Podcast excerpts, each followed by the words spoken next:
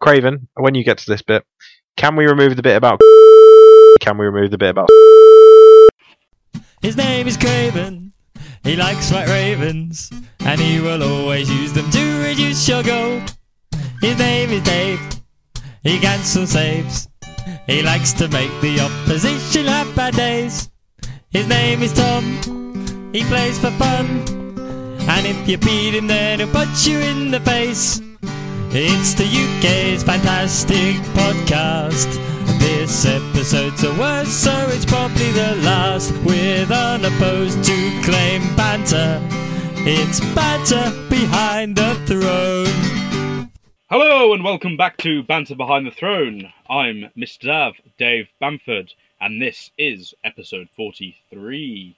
We apologise for the lack of episode 43 last week. Craven and I had a lovely little conversation, uh, but unfortunately there was recording drama, and I ended up with a file less than a megabyte long and with no audio.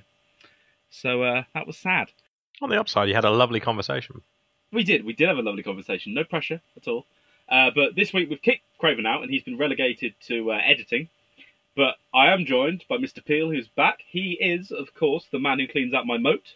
Say hello, Mr. Peel. I've got. I've. Uh, I've elevated myself up this week, Dave. And I'm. I'm just gonna say I've put in for a promotion. I no longer clean out the moats. Oh, I also well, jet spray the bridges. Oh, okay. Yeah, I'm happy for you to do that. All all water outside. I feel like just general kind of gardener at the moment. I can just be a Tyrell Yeah. gardener. You know, they don't really You do can much. be my garden caretaker. Yeah, there we go. This works for me. Yeah. Um, but mostly outside the castle. Well, I wouldn't want to come inside its anyway. So it's going to be one of those episodes.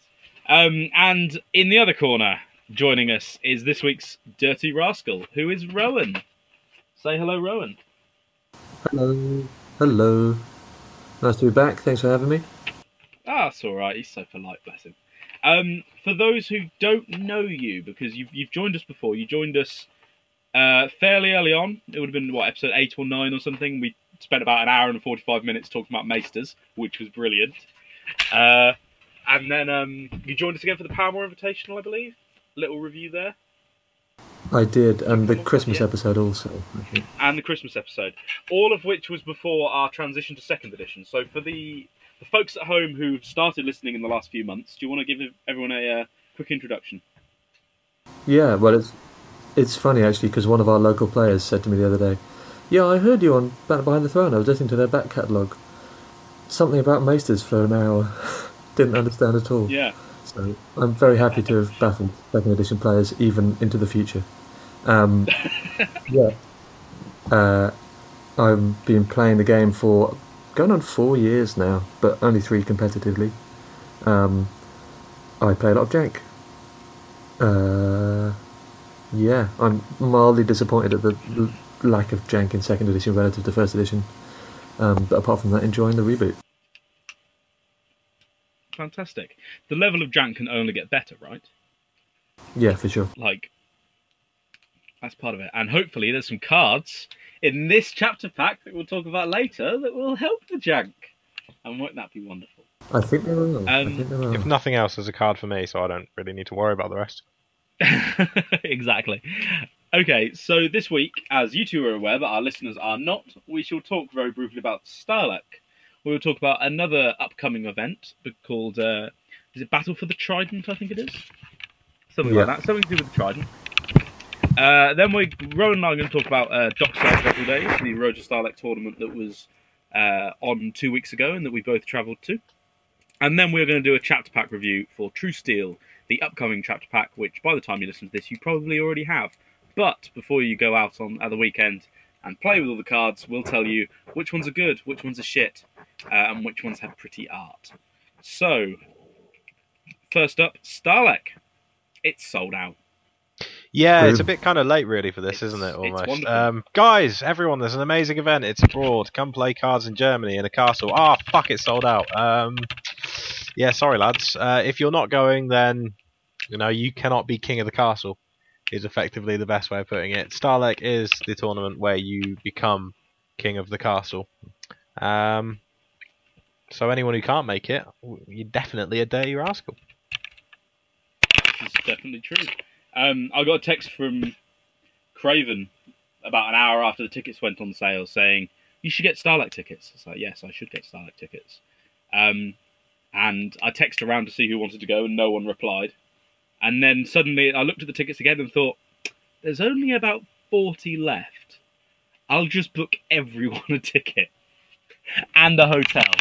So uh, luckily, everyone in Brigstock wants to come. So we've got a lovely Yeah. little apartment for the seven I think of when- us. When you text around, you, I don't even think you text me to see if I wanted to go. You just text me saying, "Oh, I've got your Starlink tickets." Oh, I got in from work, I- I turned think on I my did for phone, you, and just yeah. looked at my phone. Oh, I'm going to Starlink. I think for you and Waffle, I just uh, But yeah, no, we're just we're going. them and told you. Yeah, and we've Yeah, got an yeah. apartment. I've got the time booked off work. I booked it off all the way back when I started my job. I say I need this uh, this week and a half off in uh, in the middle of November. Why is that? No reason. Like, little little do they know that I'm going to a castle. Like, Week and a half off. week and a half. Yeah, well, I wanted some time on, you know, before, and I wanted some time after, because obviously, the the Stahleck hangover um, last year collectively killed me. Um, there's no other words for what happened to me that weekend, other than I died. Um, that's pretty much it. I, I literally died last year. Fair, fair. okay, so um, for those who haven't got tickets to Stahleck, if people haven't paid by this Tuesday, then uh, their tickets will be reallocated. So keep an eye on the Stahleck website and Facebook pages this Tuesday, and hopefully you'll be able to come and join us. Uh, but I think there's one space left in the castle, so you'll end up probably end up in a hotel, which is better. Um, so yeah, come to Stahleck if you can. The next thing on our agenda, as such, is the Battle of the Trident. Do you want to explain that, Rowan? Tell us about that. Um, yeah, so this is a new initiative that FFG are launching. It doesn't actually happen until the store championships start in November, December.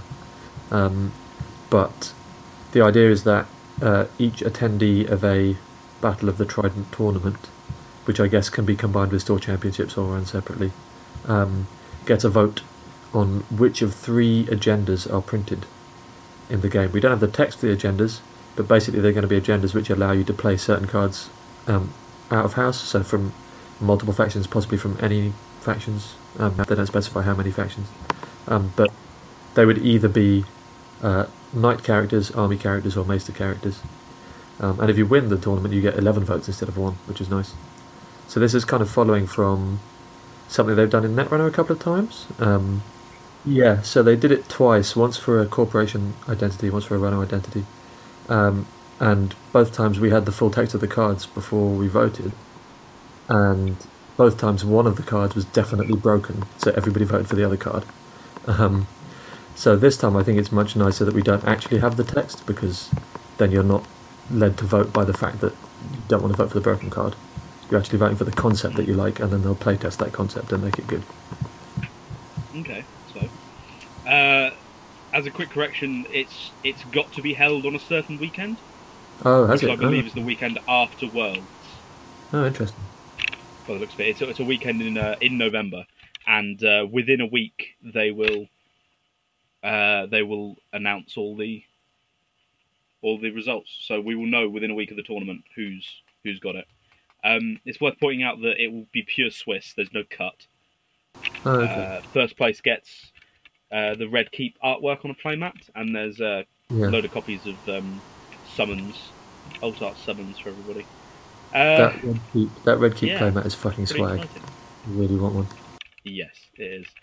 Um, the and you can get it signed at Starlight. It's Thomas Shedrazek. Uh, where am I going with this? Yes, they have done this before in Thrones as well. There are two events right at the beginning of the uh, the LCG. Yeah. Uh, one where there was a Tywin Lannister from War of the Five Kings, I think, and there was uh, there was debate as to whether to reprint him or not. And they did a they did a tournament like this to say whether they should reprint him or not. And obviously, uh, he wasn't reprinted because he was pretty insane. I'll try and find the text in a minute. And another one where uh, they had a plot card spoilt, and then they said who which house is going to get it, and people voted for which house would get that plot card, and that plot card was the Minstrel's Muse, which, for those who didn't play First Edition, was a 4 8 1. After you win dominance, claim three additional power. Yeah. It was like a better version of for Crows, Yeah, and it was in and Stark, it was um, which was nuts because Stark had Stark basically no big power grab capabilities in first edition, so it just gave them that that thing that just wasn't in their colour pie at all. Um, yeah. I both lost and won a lot of games like a jammy bastard with that plot. Yeah, it was it was really Yeah, strong, yeah. and the fact they had eight initiative meant you Yeah. could pretty much guarantee you, you going second if it is the final turn, guarantee you winning. Uh, well, the power challenge and the uh, And dominance, yeah. and the dominance. Yeah. So I'm just getting that Tywin Lannister up because I remember he was pretty dirty.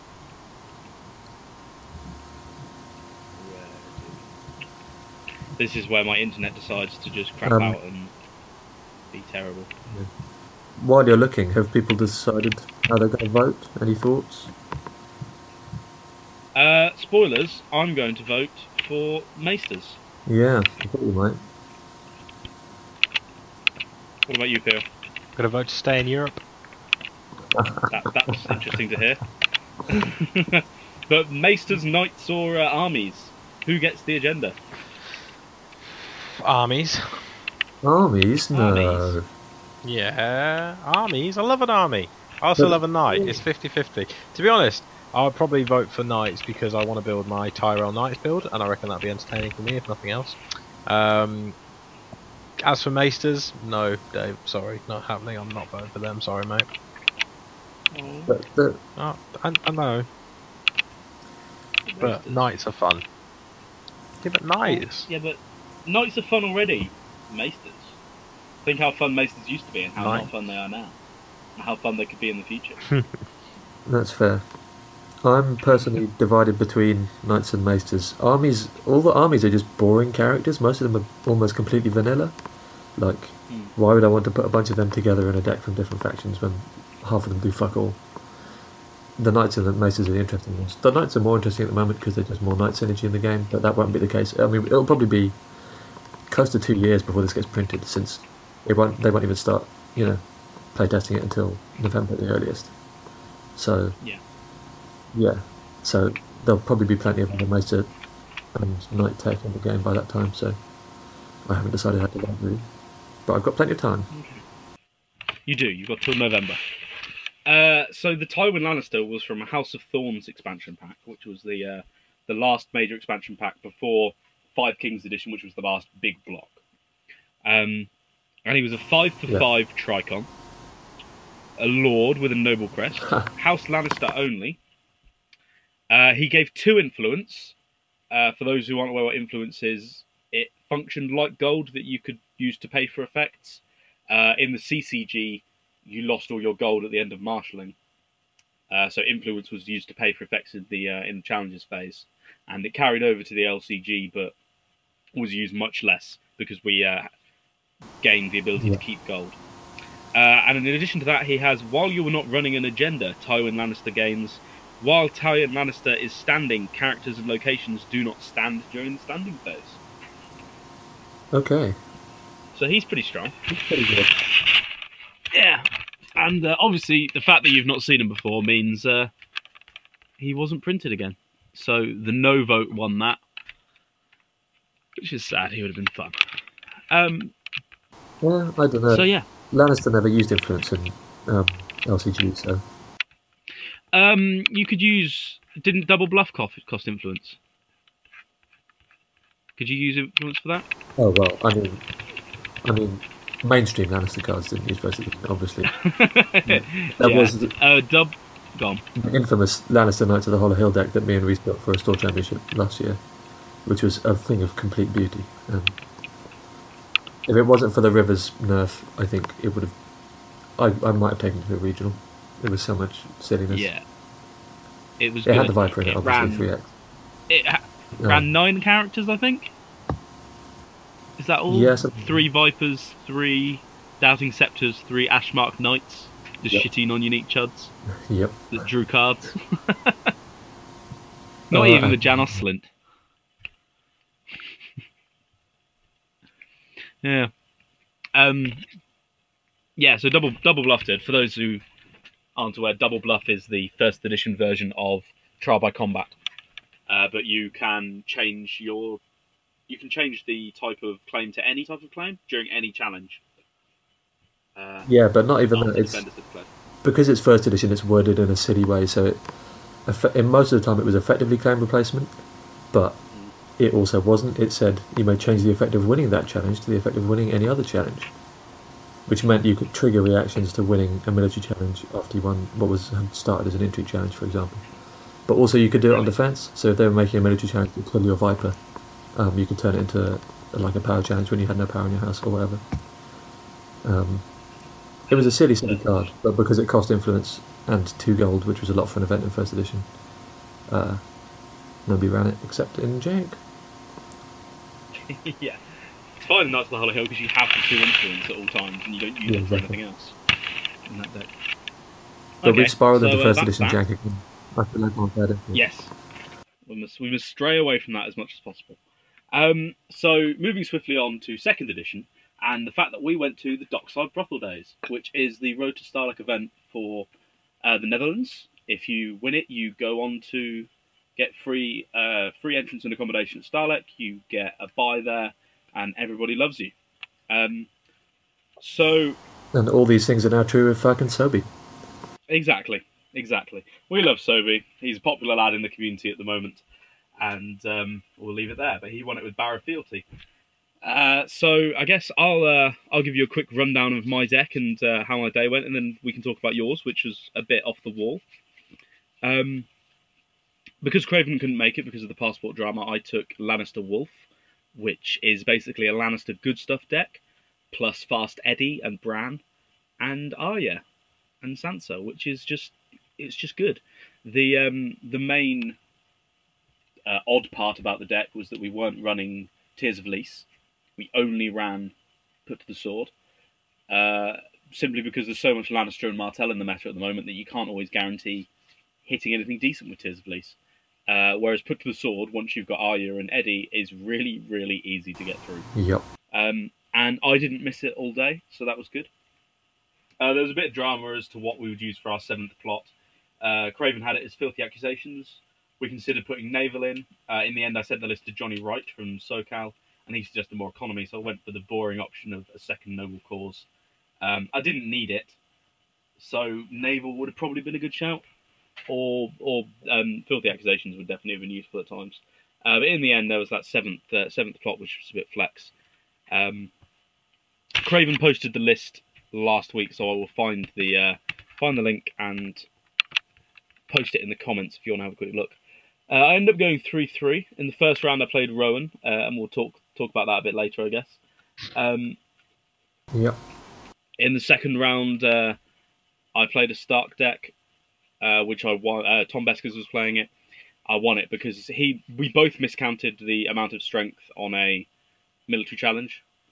I forgot he had Winterfell, and then uh, he forgot he had Winterfell. So I, I made the made the challenge thinking, oh, it'll be fine. And then as soon as I declared it, I was like, oh, I don't have enough strength to put to the sword. And then he thought, oh, I can't block this because I don't have enough strength, so I will just not block it at all. I was like, okay, I can put to the sword. Lovely. Um, and it was also fun because my final hand was three treacheries. So I got a treachery, a Winterfell, and a Bran in one turn to uh, ensure that Fast Eddie could get the 15th power. Um, during the two those two games, I made a grand total of two challenges that were not military challenges. I, they would, yeah. I made a one power against you and one power against uh, Tom. I think the rest was just aggro off the charts, put to the sword everything, and claim power for renown. Lovely, lovely, which was fun. Uh, I then got battered by a uh, Martell Lion, which murdered uh, murdered my Tywin very early. Um, I played Caitlin, who was playing Martell Crossing. Uh, she top decked a Ghaston Grey at a very, very vital time uh, to stop Eddie basically doing anything. And in the end, she won dominance to claim her 15th power, whilst I had 14 power. And she claimed it by having 15 total strength to my 14. So uh, that was pretty brutal, pretty close. Uh, I then got battered by a um, a, li- a, a Lannister dragon, which had uh, a perfect storm of a start of duped Tywin, duped Illyrio turn one, then dropped Mirri turn two. I was like, great, this is going to be a uh, a tough one, and it was. I could only stem the Mirri tide for so long before she started to pick off my renowned characters. Still got to a decent amount of power, but just couldn't seal it. Uh, and then I played a uh, Night's Watch Kraken deck, which we've both played obviously before, um, with the Varys and the low cost curve. It still seems to have legs, but uh, basically I, I played around March to the Wall pretty well, always keeping Claim Soak on the board so you can get anything decent. Uh, and when I dropped um, First Snow of Winter turn six, I think, once I got some good characters set up, uh, that was just it. I was able to take control from there, and there wasn't much he could do. Uh, but it was fun. Um, the whole weekend was brilliant. I had a great time. Uh, the Dutch have been very inviting. I know this is a bit of a whistle stop tour through the tournament report. It was a bit bit more detailed last time, but uh, that's gone now. Uh, the Poles convinced me to go to Amsterdam on the Saturday, which was a terrible, terrible thing because I got home at 6 a.m. Uh, and I skipped the mellow. Um, but as a last, uh, yeah, I know. As a final, uh, final point, on the way home, Wedge, Fiona, and I all got our bags scanned by security like a couple of times. like, oh god, they're gonna deck check us. They're gonna deck check us. It's like they could sense the Martell cards in my bag, and they're just like, mm, should we let him through? Because have Martell cards. But they're only second edition Martell cards, so they're not a threat to national security. So it's fine. Um, Yeah. Go on then, Rowan. What did you think of Dockside? Well, uh, I had a wonderful time. It was great. I didn't make it last year, so it was really nice to go this time. When we got there, got to Leiden, we just spent all day on Friday sitting in blistering, beautiful sunshine, drinking beer with lovely people. It was just a wonderful day. Getting sunburn. Yeah, slightly. At one Um, point, I had to, I had to move to a different seat on the other side of the table because my face started to hurt because of the sun. I was like, Yeah. my cheek hurts. I think I'm burning, and uh, I'm definitely still peeling. So that's fun. Nice. Um, yeah, it was it was really uh, wonderful, and I, I had just um, effectively finished my degree about three days prior, so it was really nice to have a holiday. But yeah, there was drinking and card gaming. My joust deck was um, I I've realised that a lot of my second edition decks that I build are just trying to be first edition decks.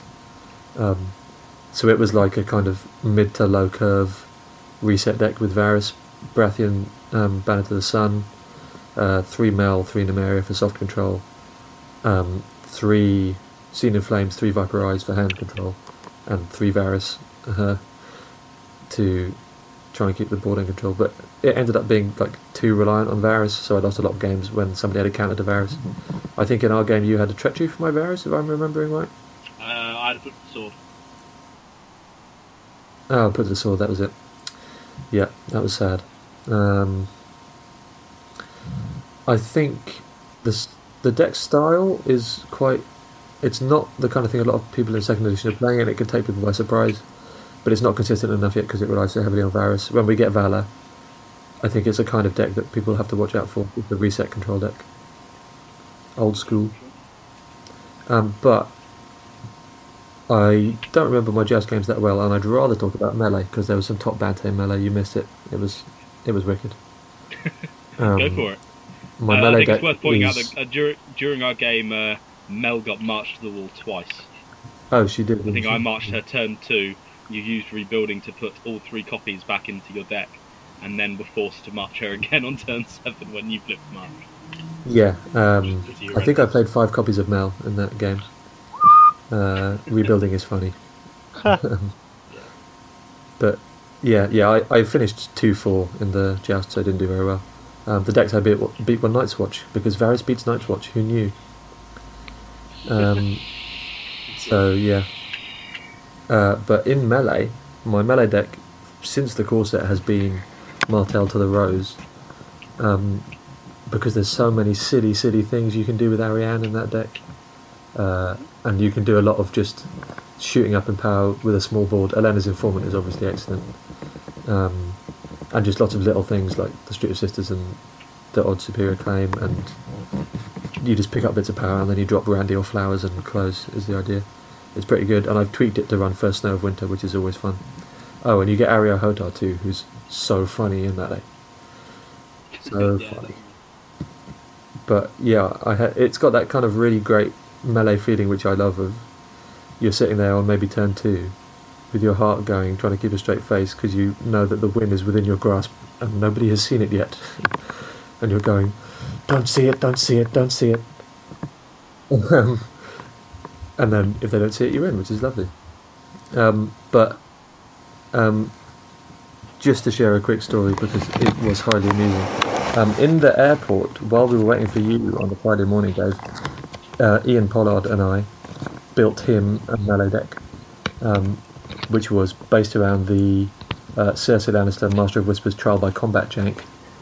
Um, and for those that don't know, yes, that does mean that you can resolve plus one military claim against every one of your opponents um, at once in melee, which is really funny. Uh, we built this deck expecting it to be very inconsistent. Uh, then I was paired with Ian in the first round, and he fucking wrecked us. it was it, yeah, he got the combo up, and he did it on a first slow turn. So he Right. killed um, off my board. He killed Randyll and the Knight of Flowers, uh, which was my whole board, so I had no board. Off of Wedge's board across from me, he killed uh, Arianne Martell and a Chud, I think. And off of, I think it was Tom, the third player, he killed uh, another Randyll and another Knight of Flowers. Uh, This is one challenge. Um, uh, and then, yeah, and then Wedge won because um, because his Gregor Clegane pulled a Balon off of Tom's deck and killed uh, Ian's Jaime with three power on it. So that was a beautiful, beautiful game, even though I lost absolutely horribly.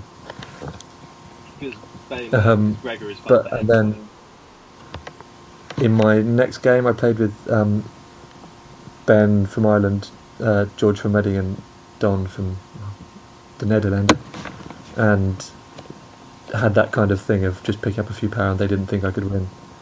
And then there was a turn where I was going for it when it looked like, from what I had on the board, I really shouldn't be able to win. And they figured out that I must have Areo Hotah to push through the last challenge. Um, so when I put my power challenge at Ben, he blocked with all his characters. Um, and I dropped in Hotar, um, removed his biggest character to win the challenge, but couldn't win it by five because he was worried I'd have a superior claim. Um, so they calculated it all perfectly. It was really nice. I was at f- 14. Uh, my only character left was a standing Hodor. Hodor, sorry, Hotah. Um, and then I just made the unopposed military challenge with Hotah because he'd kneeled his board to block the power challenge. Got the 15th power.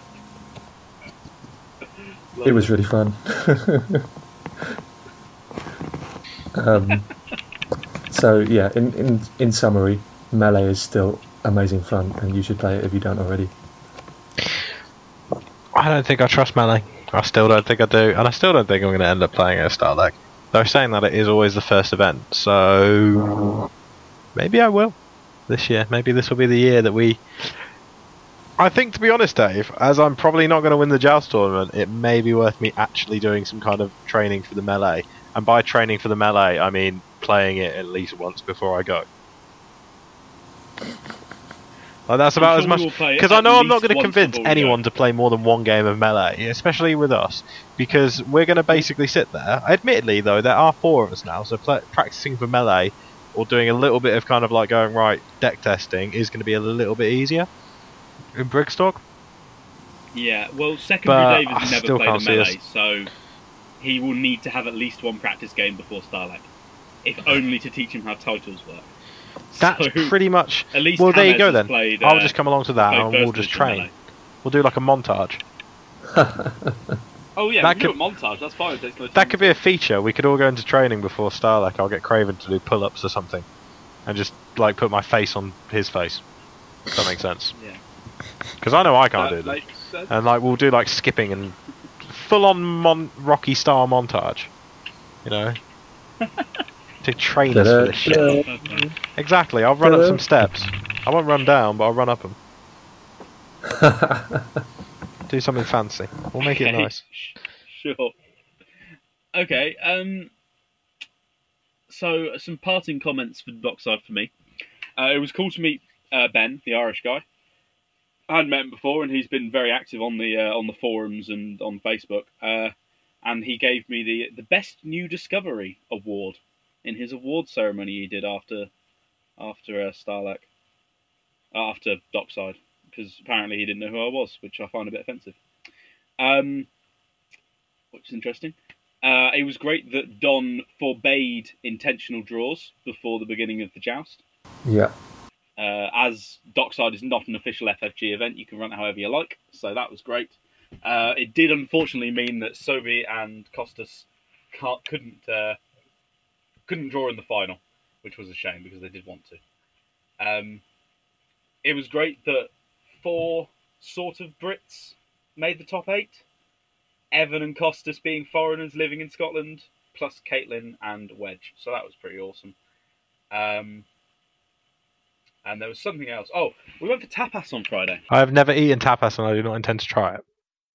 Tapas is really good because it's basically just little dishes, uh, but you only order the ones that have meat in them, like and that are just meat. So it's like, oh, I'll have some ribs, or I'll have some chicken wrapped in bacon, and I guess we'll have some bread. But it was unlimited tapas, What? all you can eat.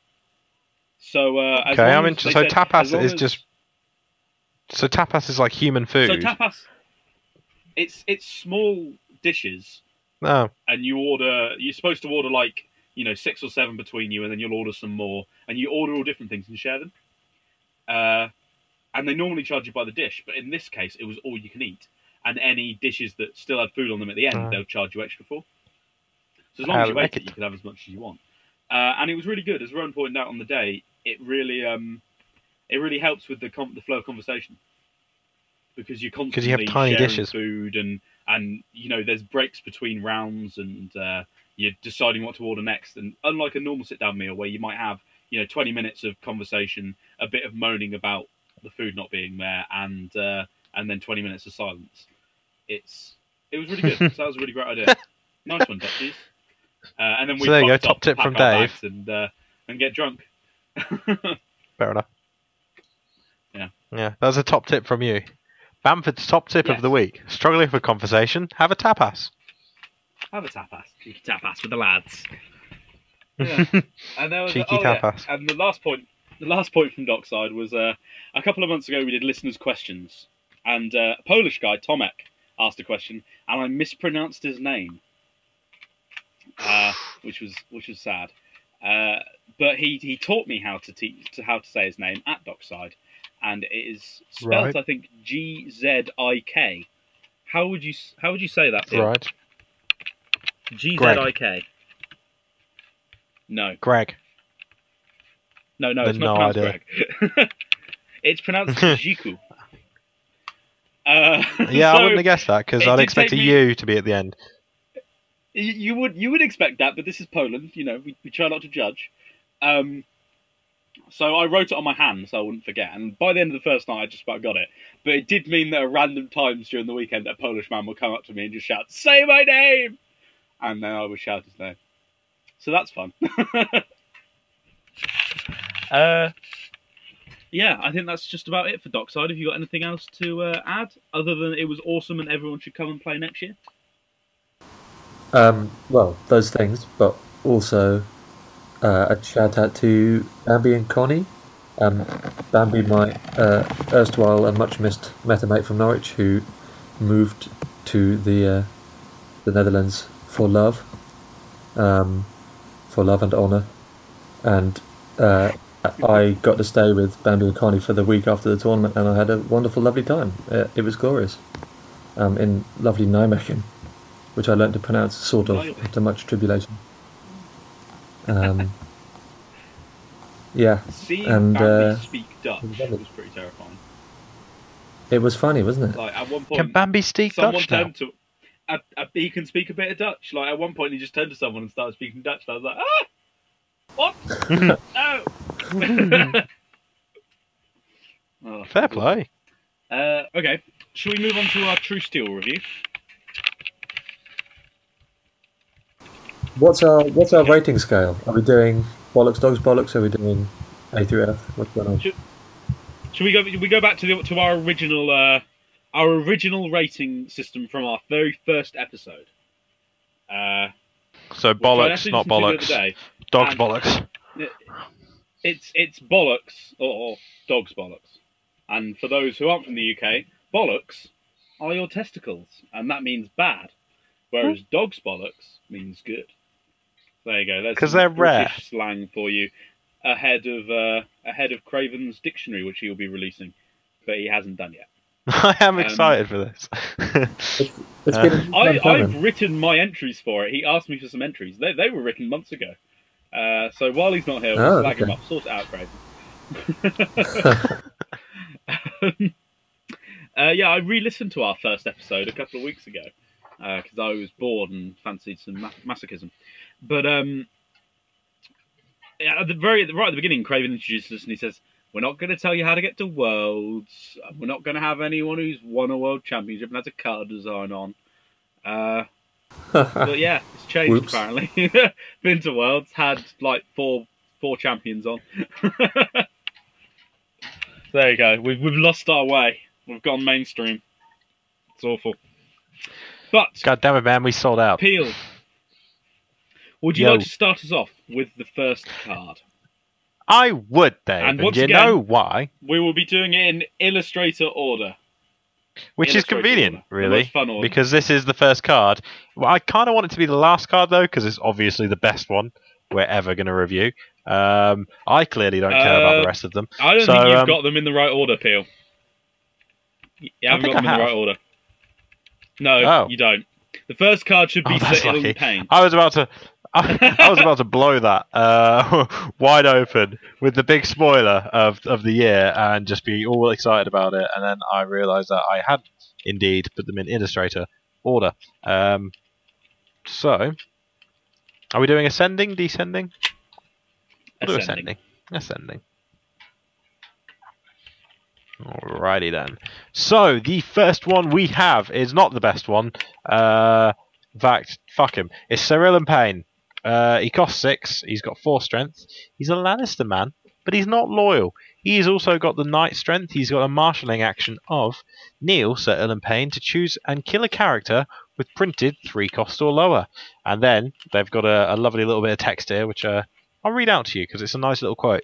Every time she looked at Sir Ilyn Payne, she shivered. He made her feel as though something dead was slithering on her naked skin.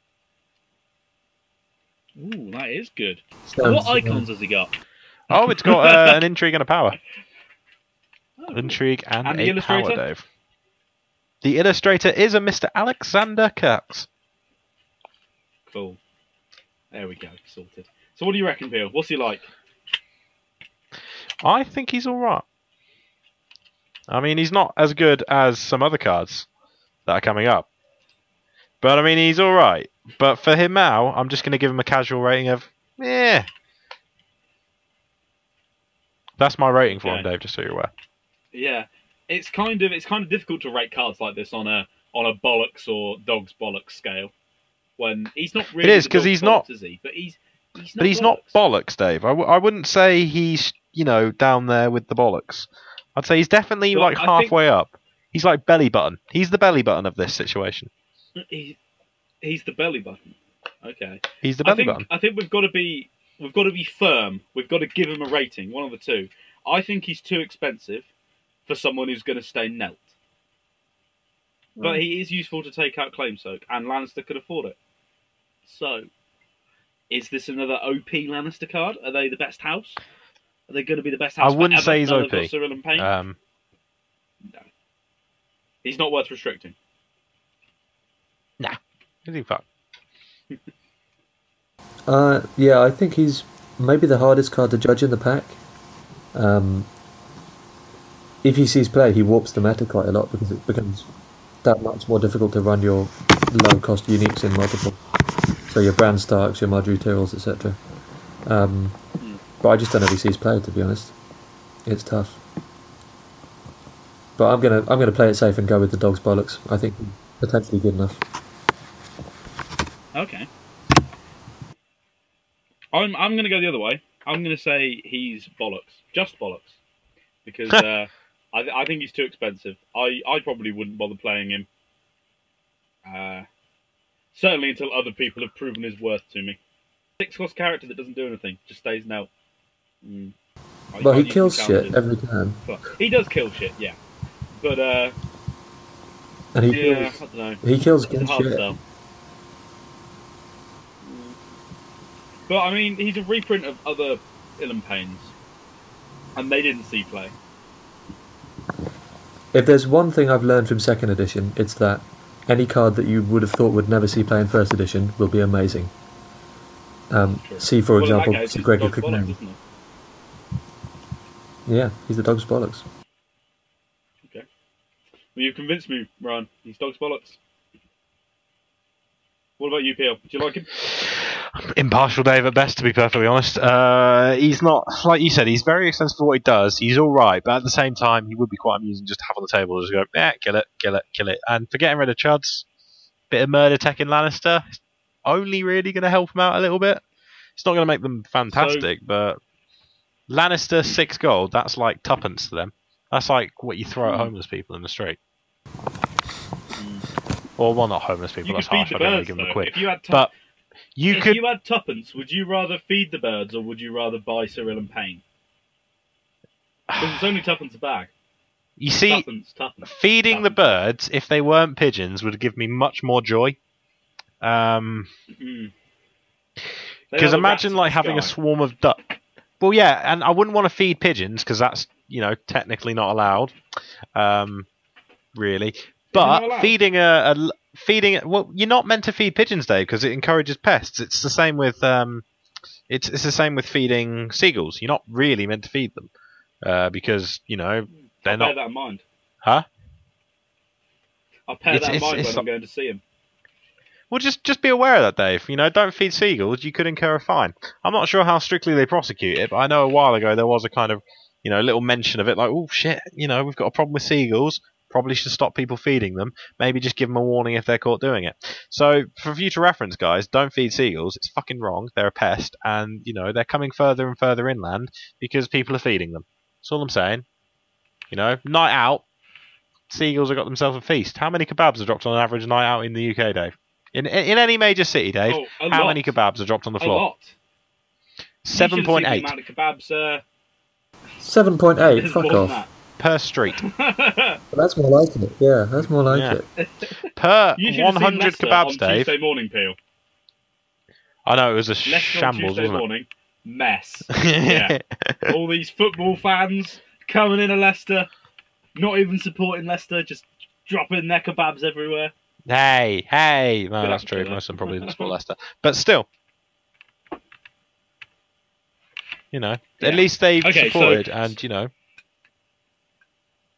So you're going for the middle of the line uh, rating, which apparently is belly button. I'm going for the you know You're average. not really sure. s- feeding be okay. seagulls would rather feed seagulls. You know, they can't live off kebabs; they're unhealthy. I think was what we so came you would the rather feed of. the birds than play Sir Ilyn Payne, I would rather feed which No. is specifically some ducks. I'd rather feed some ducks than than. In fact, actually, you know what? I'd rather do a lot of. Th- I would rather feed seagulls than place it ill and pain because at least that would give me a little bit of gratification. okay. Sure. One more thing about one more thing about Ilyn. On the art front, his eyebrows are definitely mismatched. Don't you think? Oh really? He's got one. His, his Um, left eyebrow is very angry, and his right eyebrow is entirely passive. I can't even. Oh, yeah. I can't zoom in that much. Quick, turn the brightness up. I can't see them. He's just kind of uh, I he's can't trying to see his do the people's contradictory eyebrow, eyebrows. but it's not really working. He can't do the He just looks people's weird. eyebrow. He's Ilyn Payne.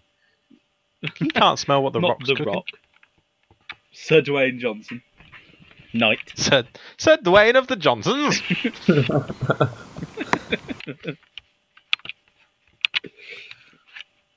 Okay, so uh, next card. Do you want to take that, Rowan? Sure thing. I'm excited about this card.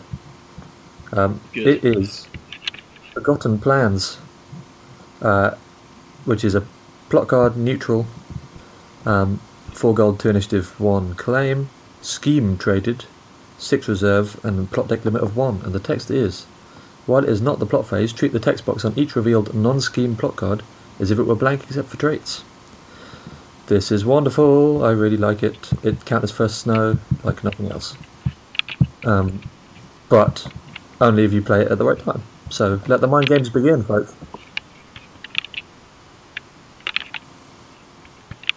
I loved uh, also- first edition. It was one of those. Oh, go on, sorry.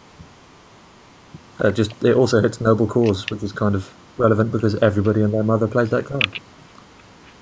Yep. Uh, worth bearing in mind that it doesn't hit Calm over Westeros. I'm sure somebody will uh, get confused there. That's the one revealed. Um, I love Forgotten Plans of First Edition. It was one of those plots where if you needed a seventh plot, it was like you can't go wrong with it. It's just good in in almost every deck. Um, and it is a it is a card that requires luck or skill, which I like. Yeah. You can always go Yeah, by I'm- the, I'm a uh, very the big fan. of Bambi. Better lucky than good, and it will still go for you. It's, it's a great card. I think it'll see. I think you put it in almost every wall deck to counter first snow. A lot of Stark decks to counter first snow. Probably some. There's some like Martell Tyrrell decks that don't like first snow either. They can play it. Um, and it just it just changes the way the like uh, how plots are played at the high level of the game for as long as it's legal, which is just wonderful. Yeah, Yeah. lots of mind games. I really like Uh, it. for for reference, it doesn't blank a Game of Thrones, other copies of Forgotten Plans, Power Behind the Throne, Sneak Attack, The Long Plan, and I think Wardens of the West is also a scheme. Wolves of the uh, West and um, Game of Thrones. I said Game of Thrones. Did you? Sorry, I yeah. that. That's alright. Uh, yeah, so there are a fair amount of decent passive effects which it doesn't hit, which is a real shame. Uh, It also doesn't hit sneak it attack. It hit everything. Which is also a shame because that would be really funny. It's funny for the player that isn't playing Gone Plans, yeah. Yeah, but but it does hit marching orders, which is the funniest interaction. Um, now they can do whatever they like with their nine gold from the plot that they shouldn't be playing anyway. Oh, and also it's funny that it, it blanks naval superiority, even though that achieves nothing at all because naval superiority doesn't hit it. but in melee, Oh yeah, uh, that makes a difference. Yeah, hitting a first edition blockade with Forgotten Plans was always satisfying. Oh, yeah. So yeah, um, it's the dog's bollocks from me.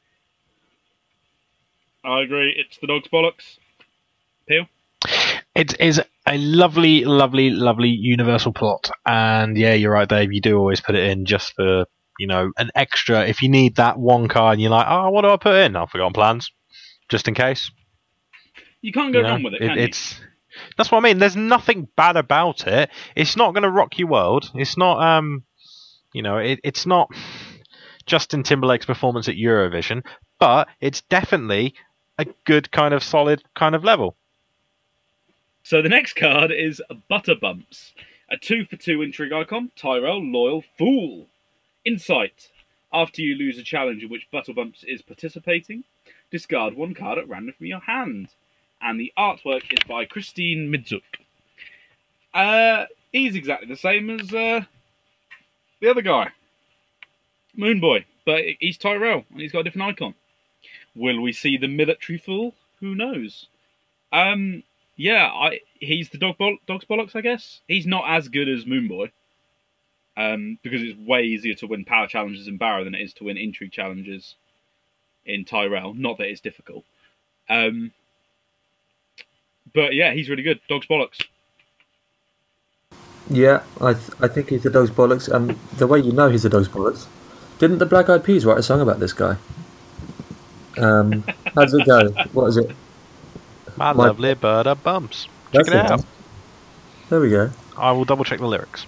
Uh, Josh has actually uh, named his deck for Siam that, so I'm glad that you made the same reference. Wonderful. That was completely coincidence. Yeah. Great minds. Good. The, the two best junk builders in the UK making wonderful deck titles based around uh, terrible pop songs.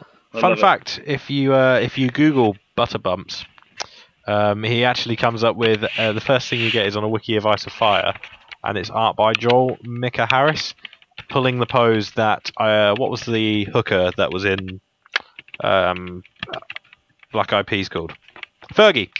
Um, The hooker, did you say? yeah, she used. That's how she got into the band. She used to sleep with the band. No, seriously, dude. Like genuinely, that is how she got into the band. I'm not just saying that because I'm cruel and insensitive. That is legitimately how she got in there. Okay. Um, Sure. this is when I found out she's a massive fan and you know was going to come to Stahleck, but oh well, shit happens. Um, yeah, for butter bumps, there, and there is a, a picture. There is there is a drawing of butter bumps doing the pose of that song. It's Oh. good. I also enjoyed the, the first line of the Wiki and Ice and Fire article, and in fact, the only line of the introduction to that article reads as follows Butterbumps is the fool and jester of House Tyrell. He is immensely fat. He can fart at will. That's it. yes, that is good to know. Do you like Butterbumps then, Peel?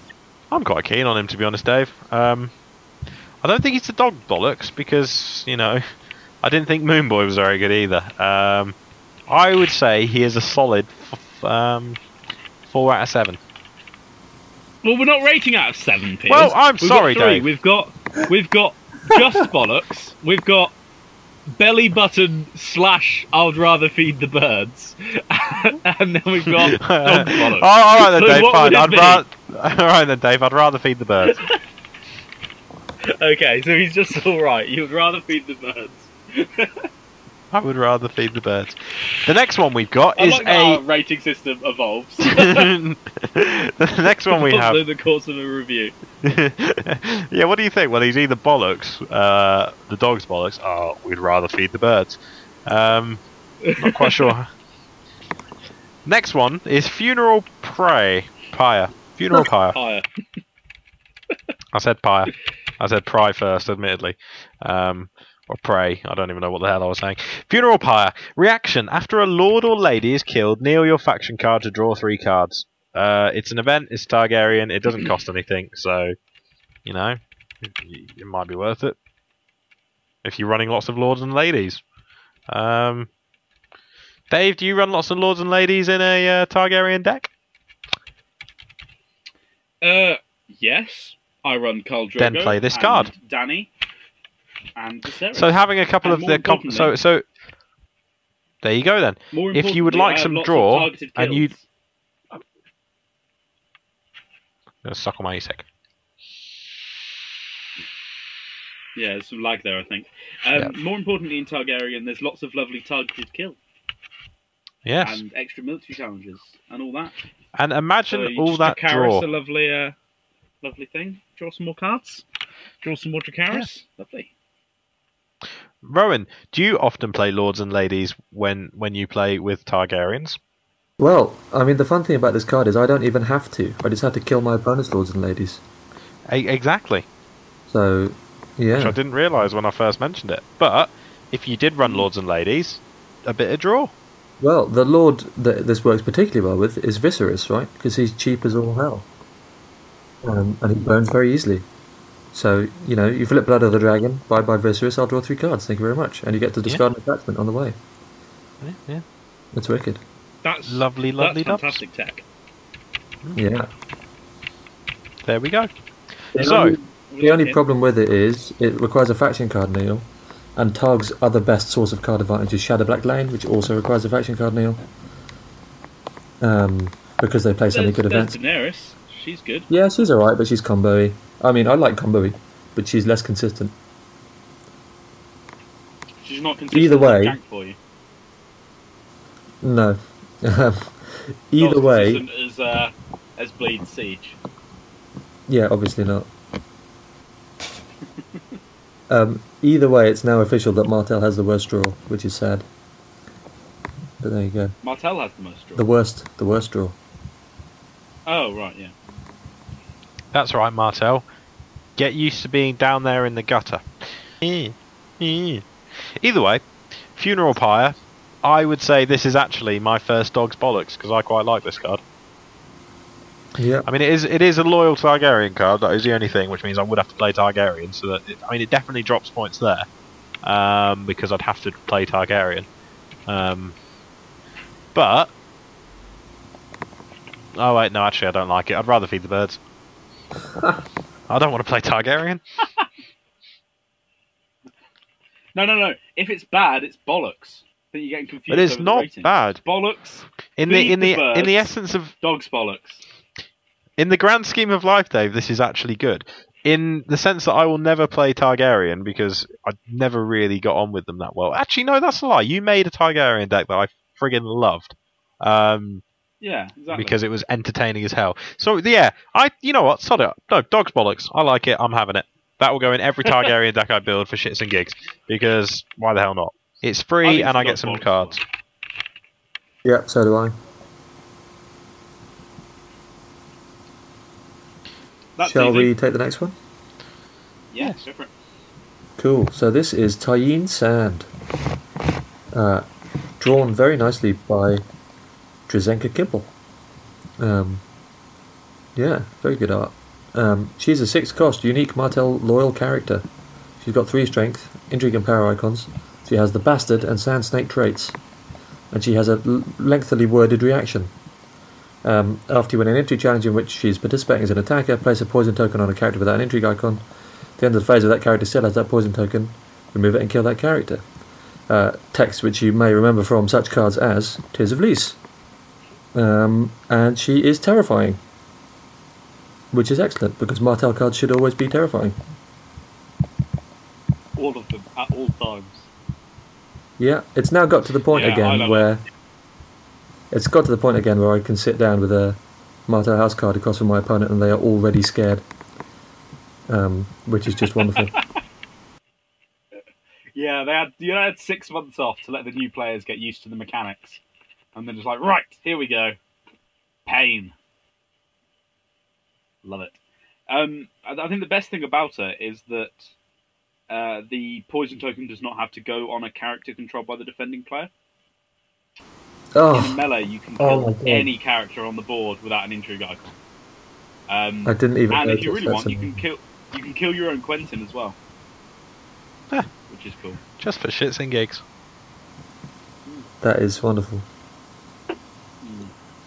Although, yeah, So, I don't know how the end of phase timing works, but never mind. I'm not going to go into that now. Well, it's an interrupt to him dying, so it should still be okay, right? I, I think so. There was something weird about this written somewhere, but fuck it, we don't care. No, I think it would work, but uh, we'll ignore that. Anyway, you can you can kill your own stuff if that if that floats your boat. Um, yeah, she's she's awesome. The fact that you can uh, it's not claim replacement, so you still get your normal claim. You can still use normal Tears of Lys. Uh, plus, you've got all the icon shenanigans to actually get it through. It's just she's just brilliant. I'm very excited to play her, and she'll probably be in my deck this weekend. She is the dog's bollocks.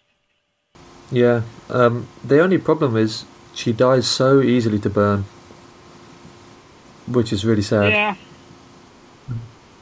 I'd be really afraid of running three copies as good as she is because if you come up, come up against Targ, she's hitting the dead pile real fast. yeah, but they don't have that much burn at the moment. Like Yeah, but they're going to hit the time. obviously. Yeah. Eh, true, but I think uh, you can easily run two, and it's worth the risk. She's so powerful. Yeah, yeah, she's definitely the dog's bollocks. What do you think, Peel? Are you scared? I'm not scared, Dave. I've learnt not to fear Martell, but to just accept it. And then have a little gentle weep afterwards in the toilets. See, don't- it's it's fine. Like you know, it's it's it's it's not as bad as it was last year or the year before that. So you know, we'll give you this one. But to be honest, Lannister is still better. As yeah, as long as you know, no matter what happens, at least it's not burning on the sands, so it's fine. Uh, okay, Rowan, would you like to uh, give us your thoughts on the two Greyjoy cards which we already discussed? But don't don't bother reading them out. Just uh, any quick thoughts that we may have Um, missed. Dagmer is Dagmer is bad. I don't usually say that cards are straightforwardly bad, but he's straightforwardly worse than the, than the competition, which is Euron, in every way. Um, so unless we get some really good captain tech, he's probably never going to see play, which is unfortunate. There you go. Um, the the attachment uh, is really interesting. I like it. Uh, it's the Tears of Lys interaction is silly, but let's not get into that. Um, it's nice, particularly on uh, to keep Asha alive against Targ again. And yeah, it just seems like I don't know how easy it will be to fit in a deck, but it's going to do some work for you when you do. So the next card we haven't discussed is Ward, which is a four cost Stark attachment with the condition keyword. It is not loyal, and it is terminal. It says take control of attached character. Attached character gains the Stark affiliation, and it is the dog's bollocks. It's it's just it. People be wary of stacking your Theon with power because he's gonna get nicked. I think this is a uh, a three X in pretty much every Stark or Banner Wolf deck at the moment. If Um, yeah, it's gonna have it's to be. the- yeah. So you steal a character. If they military you, you've got free claim soak. If they are going to flip confiscation next turn, don't worry about it. Just flip march to the wall or fallen from favor and just sacrifice or march that character. Like no problem. And the fact that they gain the Stark affiliation gives you all that wonderful synergy where you can sacrifice them with Jon Snow and give um, give Catelyn a power and all that, and stand your characters after they go, that kind of thing. It's just uh, it's just a Yeah. brilliant card and utterly terrifying. It is good, but there aren't that many good targets for it in the pool just yet. Um, the vast majority of characters of cost two or less are not worth taking, except for Claim Soak, which is a bit paying four for that is a bit much. And most of the There four cost few, armies uh, with no attachments. True. There are a fair few of Stark cards at less than four cost that are possibly worth taking. Arya, Sansa, Bran are all solid targets. Um, even if you don't get a massive return on your investment. Yeah, but you can't do that if you already control them, which is quite likely with, you know, Bran and Catelyn, which are three X on the start deck. True, true. Um, but then there's uh, there's Theon, Davos, Cersei. All of those cards see you know like a reasonable amount of play. Yeah, they're good. They're Uh, good. Marge is insane. Um, there are definitely some I good think it's really targets, but I wouldn't run three. I don't think. Okay. I just think it's too risky that it's a dead card. Um, but there are some really fucking banter plays you can make with this card. Uh, I really want to take my opponent's tickler and then tickle their Tywin off their deck to kill their Tywin. That would be awesome. and I also really want to take Greyjaw's Ambush Raider so that I can ambush my ice in. Um, and kill shit with it. Oh, that'd be amazing. Yeah. Also, there is one yeah. wonderful piece of jank that this seeds for, which does not yet exist but hopefully will do, which is that if you take control of your opponent's Maester Cressen, Maester Cressen with this card, then at any time when Stark get given some kind of effect that gives them a benefit for having less characters on the board, you can kneel Maester Cressen to return him to your opponent's control, so that you have less characters than them. and if I know anything That's about LCGs, specific. If I know anything about jank and LCGs, at some point that will be relevant to a stupid deck that I build. Oh, when they reprint the Children's Tower, yes, yes. Yes. Okay. Uh, moving swiftly on. Peel, would you like to read the next? Oh, would Would you like to give us your thoughts on Ward Peel? Because you didn't.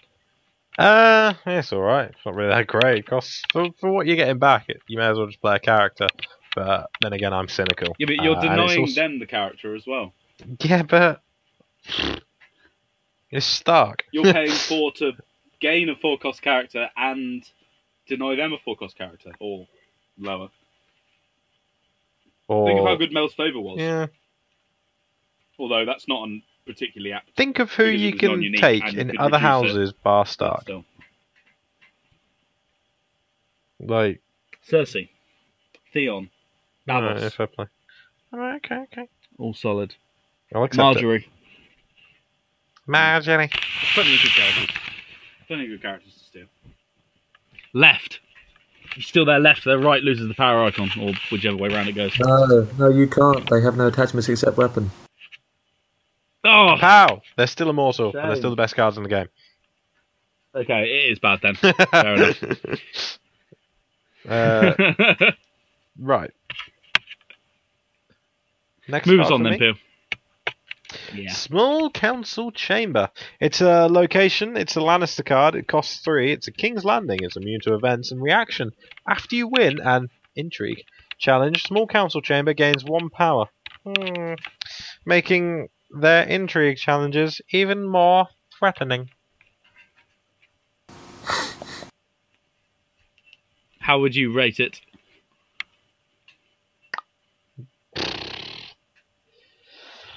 Uh, if you're a Lannister player and you like making intrigue challenges, I can see you replacing your dog's bollocks with this card. Um, if you're not a Lannister player, then you should probably feed the birds. okay, sure. I think it is currently bollocks. I think it's way too expensive to be decent. Um, if there is a all the intrigue deck that comes out in the future, like Power Behind the Throne, and Oh, the Edition, intrigue. then it might be worth running. Um, but in the current card pool, I think it's way too expensive for something that doesn't impact your ball position.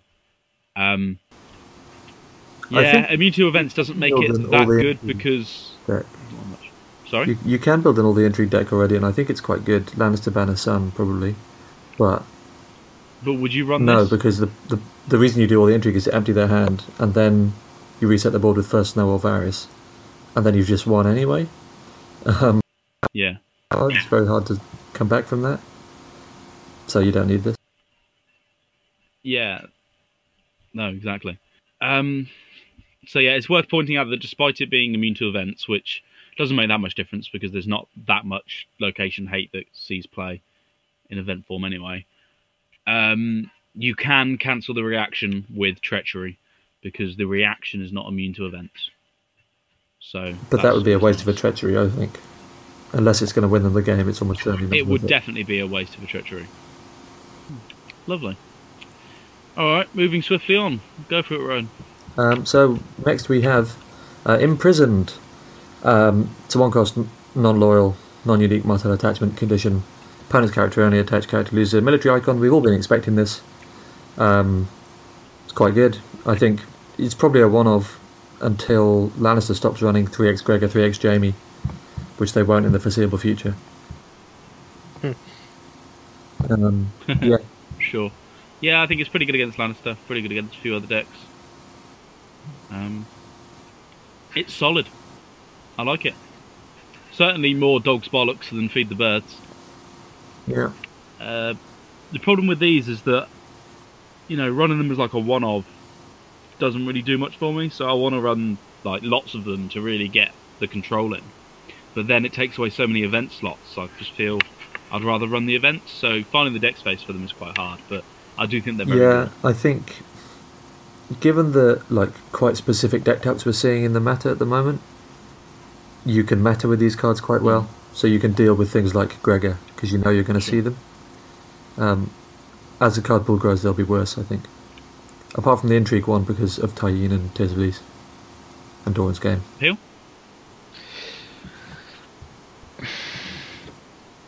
Loses a military icon for one gold, basically.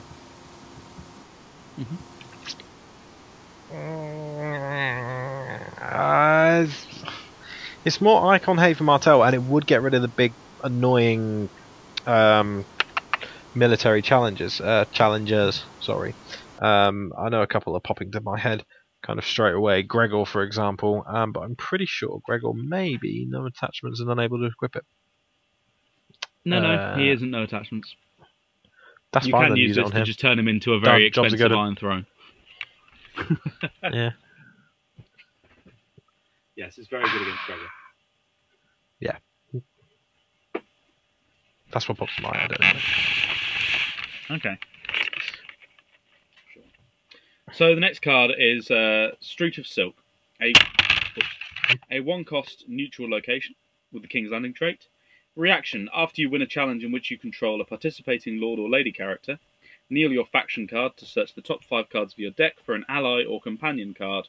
Reveal it and add it to your hand. Shuffle the other cards back into your deck. Um, it's card advantage, but it's very, very specific. It's not as good as it used to be. As long as every know. time you search, uh, you say companion, we all know what that means, uh, then it's fine. Yeah. Yeah, every time But from now on, I- that could be the sure new I'm thing. big fan. We all know what It that already means. is a thing, Peel. The new thing, we've been saying that for months. yes, I'm aware, Since Tony came on. but it has to be used when this. But it card's is played. now confirmed, right? oh, yeah. It's now definitely. confirmed because the Street of Silk is effectively the red light district in King's Landing. It's where Littlefinger's brothel is and everything. So the theory is now canon. Hmm. It, it's it's now official that Hodor is a prostitute. Yes. that explains why he doesn't like to speak much. Mm. And Sir Jorah Mormont. He's we've seen some horrible things, Dave. Yeah. yeah. I, Okay. on another note, slightly separated, I think we may have cocked up the order a little bit here, gents. I'm not going to lie. I was thinking Um, that. Shall I take the next card? No, it's fine. I, I'm going to fix it. Yep. Take the next card, yeah. Yeah, I think uh, Street Silk is just a bit. It's a bit feed the birds. Like, Yeah. It's so yeah, I mean, You need to have your lord and lady. You need to search for these traits, which generally aren't that useful. There's Syrio, there's Littlefinger, there's a couple of good characters, Theon. Um, Yeah. But you only get to search five cards, and you got to run this. Is it worth a deck space? I'm not sure. It's that. You know, it's not I would it's not run it Andrews. if it wasn't for the faction kneel. Um, because the condition is really easy. Like everybody's running loads of lords and ladies. Um, if you're running Yeah. a banner deck, you automatically have six allies in your deck because all of the one cost reducers are allies, plus probably Syrio and anyone else that you happen to have. Um, but you almost certainly have a better thing to move a faction card for in your deck. So, yeah, not quite. This is true. Oh, oh yeah. No, I'm I'm not a massive fan. I'm going to go with Rowan on this one. It is one of those things where it's just like, oh, you know, kneeling the house card. There's so other. Oh, sorry, the faction card. There's so many other things that require you to kneel the faction card. So many other better things, more specifically, that require kneeling the faction card. It's just not worth the hassle. I, I don't think I want to kneel my faction card for a for a companion. I, I don't. I, you know, I think I'd rather just pay some gold. And of course, we're getting the best faction kneel um, cost in the game coming up shortly. So We are, and this is what I'm waiting for, guys. This is this is this is what we live for. This is uh, We've got This one is the more. card. well, there's one before it. huh? One more first. Yeah. Go on, Rowan. What's the lo- the next card before the wonderful? Okay, so one? I actually really like this card. Um, I think it might even be better for Stark than Ward is. Uh, it's Septa Mordane, three cost for three strength, unique Stark, non-loyal character, uh, with an intrigue icon. That's the important bit. An in-faction intrigue icon. She has the the seven trait, and she says, while you control Sansa Stark, she gets plus two strength against renown, and while you control Arya Stark, she gains an intrigue icon and immune to opponent's plot effects. So this card fills the intrigue hole in Stark really, really, really nicely. Because she's an efficient intrigue icon by herself, and she gives an intrigue icon to one of your best characters. Yeah. Yep. Yeah. The Sansa boost is not to be uh, not to be disregarded. She makes the the cheap efficient Sansa, you know, even harder to get down to zero strength. She makes the power gain Sansa really power gain power Yeah. gaining. I think she's brilliant. Yeah, dog's Dog bollocks. Lord. Yeah, dog's bollocks. Very good. Dog's bollocks all round. I wouldn't run one. I wouldn't run more than one, but uh, No. very very good. But I'm not a madman. Go on then. Okay. Take it away. This is the card I've been- card. little bit of a backstory for anyone new. Once upon a time, there was a card. A card which people didn't think much of. It was there, always in the back, wearing away. A consistent member of the card pool, but never quite standing out until one day it made its mark on this world, and now it will never be forgotten. For, ladies and gentlemen, this card is something more than your standard card. I mean, some would even say it's much more than your standard card. This card is called a gift of the Re- Arbor Red. It's called. It's an event. It costs zero. It's only for Tyrell. What is it? Because you can banner it in as well. Which means that now Tyrell are going to be my default banner house. I'm just throwing it out there, Dave. Um, I, I'm can well aware of expect that. I've put all my Tyrell cards to the side. Thank you. With the Um, cards. Neil, it, it's a house red wine, and it's got an action, an action similar to something which caused a ruckus, should I say? Such a ruckus that it inspired a generation of Thrones players. No, um, this is called Gift of the Arbor Red. You kneel your faction card to have each player, not just one, each player. So that's it. That could be four of you. That could just be two of you. Doesn't matter. It's each player. It's all of you. Everyone in the game. It benefits everyone. This card is amazing. To reveal the top four cards of his or her deck. All right, pretty standard, really. Four cards off everyone's, you know, everyone in the game's deck. All right, that's cool. But then what else? You can choose one card. That's right, one card. The person playing this event can choose one card. One card to add that to the player's hand. You know? That's amazing, that. Shuffle the rest of the cards back into the decks. Fuck them, we don't want them. But this is fantastic. It's back, it's here, it's Tyrell, and I fucking love Tyrell, mostly because of this card. I don't know why it's only got a three star on Card Game DB. That's going to change right now because we're going to give it another rating. I can't rate because I'm not logged in. That's irrelevant. We'll do it later. This card is a reprint, a pretty much a direct reprint of my favourite card of all time. And I think we managed to get every single person in Stahleck last year. While I must admit, started while very drunk. It started at a tournament somewhere in the UK. I can't even remember which one. Um, shit, which tournament was it? Was it Norwich? It was the no, it was the Paramore Invitational. Was it, was the about Paramore five minutes Invitational? into the first round of the Paramore Invitational, yeah. And you Yeah. shouted the title of the old card. Do you want? Do you want to give it to us now? What's what's the title of the original card? hmm, Dave, I think it might have been Much and More! It's back, and it's called Gift of the Other Red. We're never gonna call it that. We're never gonna call it that. We we're never going to call it that. Though, let's be honest. It's always going to be much and more, but at the same time, it's also Gift of the Arbor Red. And that's that's it's beautiful, and I'm really happy about it coming back because I like cards like this because they're fun. I like cards that are fun. This is the kind of thing which makes it all entertaining for me. You know, fuck everything else. Let's just run that in a deck because in melee you can instantaneously piss off everyone on your table or make friends. It's it's so good for things like that. I, I don't I don't think people understand it. You can either make friends with it or you can make people want to kill you. There is no in between. Generally, I must admit, it's the latter. But when you make that friend in melee, money. For example, you and this other guy in melee getting dicked on, give him the Viper. Who gives a shit? You're losing. He's losing. Who cares? Um, and then all the other two hate you. Well, that's fair enough. They're winning. They're meant to hate you. You're losing. It's irrelevant. Or vice versa. You give me some power, mate. I'll give you that card. It's it's a bargaining chip. It's a family fun time event. It's a dip for chips. It's it's all sorts. It's everything. It's Yeah. the barbecue sauce of Game of Thrones cards. I think he's about to sum it up. Got it. Would you say it's the dog's bollocks? I would say it's beyond the dog's bollocks, Dave. Personally, I would say it's better than the dog's bollocks. I don't even know what's better than the dog's the bollocks. dog's bollocks It's plus. the bo- it's the, The bollocks dog- of the mighty wolf. It, it's the wolf's bollocks. There we go. The this is better than the dog's bollocks. It's the wolf's Wow. bollocks. Except, yeah, there we go. We established new thing. Thank you, Rowan. That is the next step. The rating system just got another scale.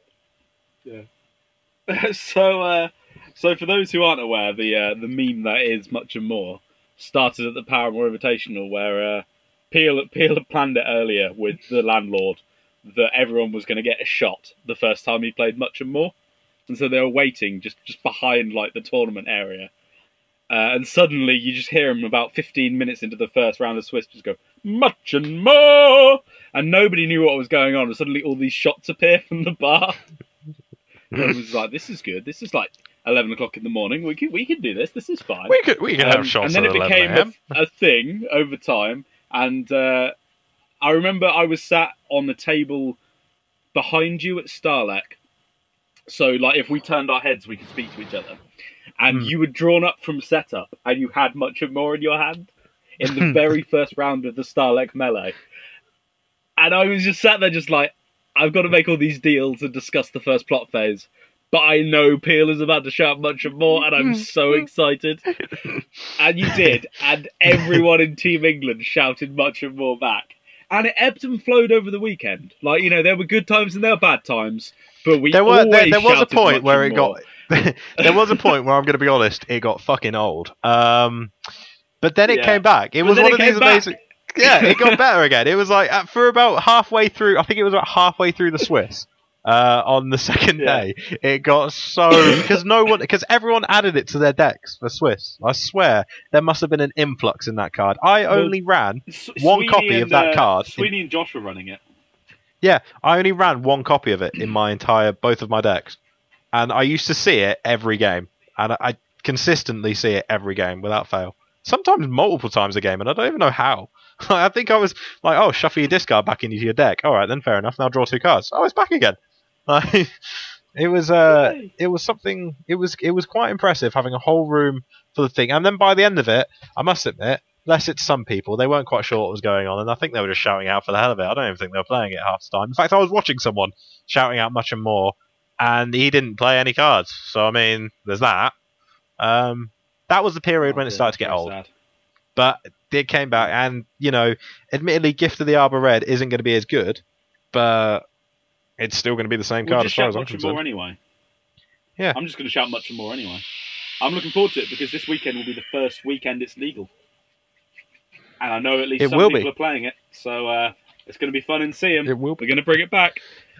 So, um, so there was a video it. made by uh, made by some Italians about a week ago, and they did a chapter pack review of this chapter pack. And uh, Gift of Arbor Red talks. They talk about it for a while, and then suddenly they say uh, whatever the Italian word for English is. They say like Stahleck English, and then he just goes much and more, and they just laugh. I Mm. was like, "This is brilliant." It's a thing though. Marco though. linked it to us, even though we had no idea what was going on. It just it was wonderful. Doesn't matter. It's those two. It's those three simple words. You know, those three Hmm. simple words. They- they- Anyway, you can't fail but be happy. You can't. It it it it was like, oh no, we're all hungover. Fuck it. Someone's shouting in the corner. We'll join in. Hmm. You know, that single-handedly um, lifted the tournament spirits. I tell you whose spirits aren't lifted though. The guy on this card. He's grumpy. f- isn't he? he is for someone who does something so joyous. He's very upset. I'm not. I don't. Don't understand this at all. Maybe he's just pissed off that his card. Maybe he's just used to be. maybe he's bitter. So I used to be neutral, Yeah. Have Now no look. cost at all.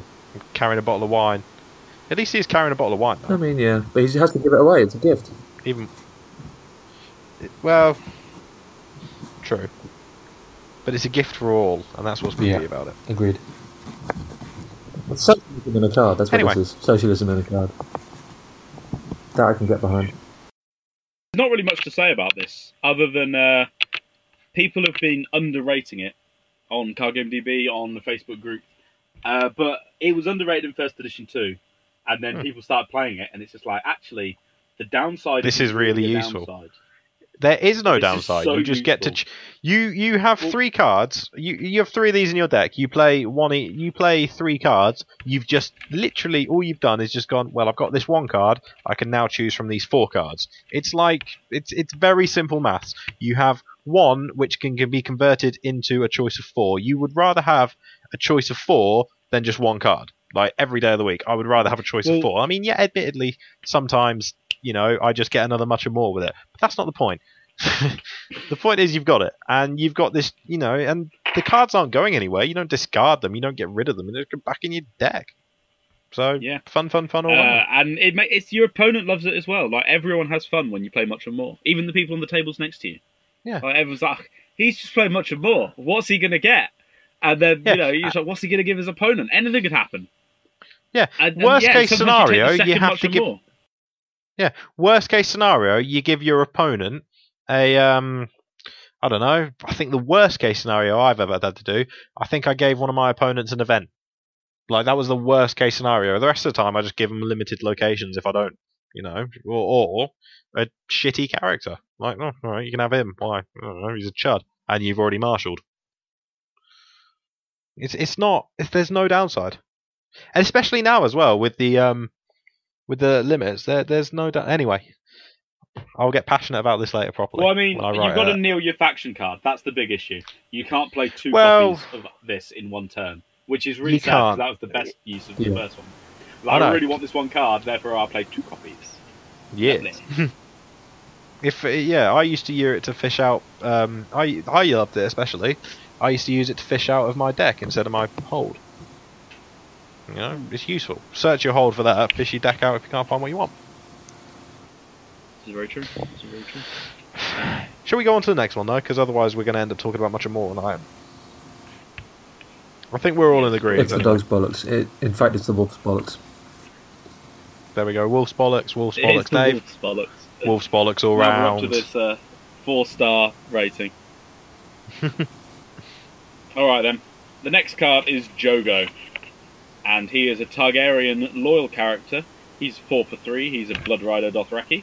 He has two icons, a red one and a blue one, Ooh. and he is illustrated by Nicholas Hagialis. And while you control another Blood Rider character, he gains stealth. And whilst he is attacking, Cheeky. he gains plus X strength, where X is the number of characters in the defending player's dead pile. He's Cheeky, yeah. solid. He feeds the Blood Rider and Dothraki synergy, but he isn't spectacular.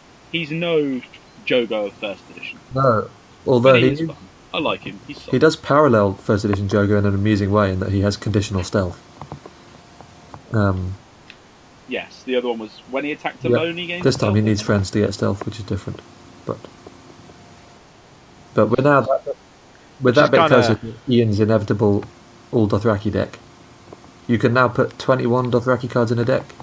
So I think four more individual Dothraki cards should about do it. Then you can play 33 Dothraki in a deck, and then then Ian will be happy and never play anything else again. Pretty good. this is true.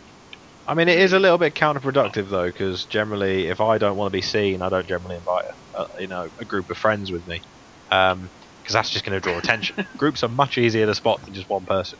If you're playing hide and seek, you not hide in the cupboard with This six is other true. blokes. So the next card is a Baratheon, a unique non-loyal seven-cost character. So Barristan Selmy, of whom I am a big fan. Look at him. He's a He is a he's a house, isn't he? Six strength, six, I tell you. The military and the power icon. It's a lot of strength. Yeah, and he's got a lot of traits too. This might be the longest l- by character number length of traits on any card. I haven't confirmed this, but it looks pretty fucking long. He's a king guard, a knight, and a small council.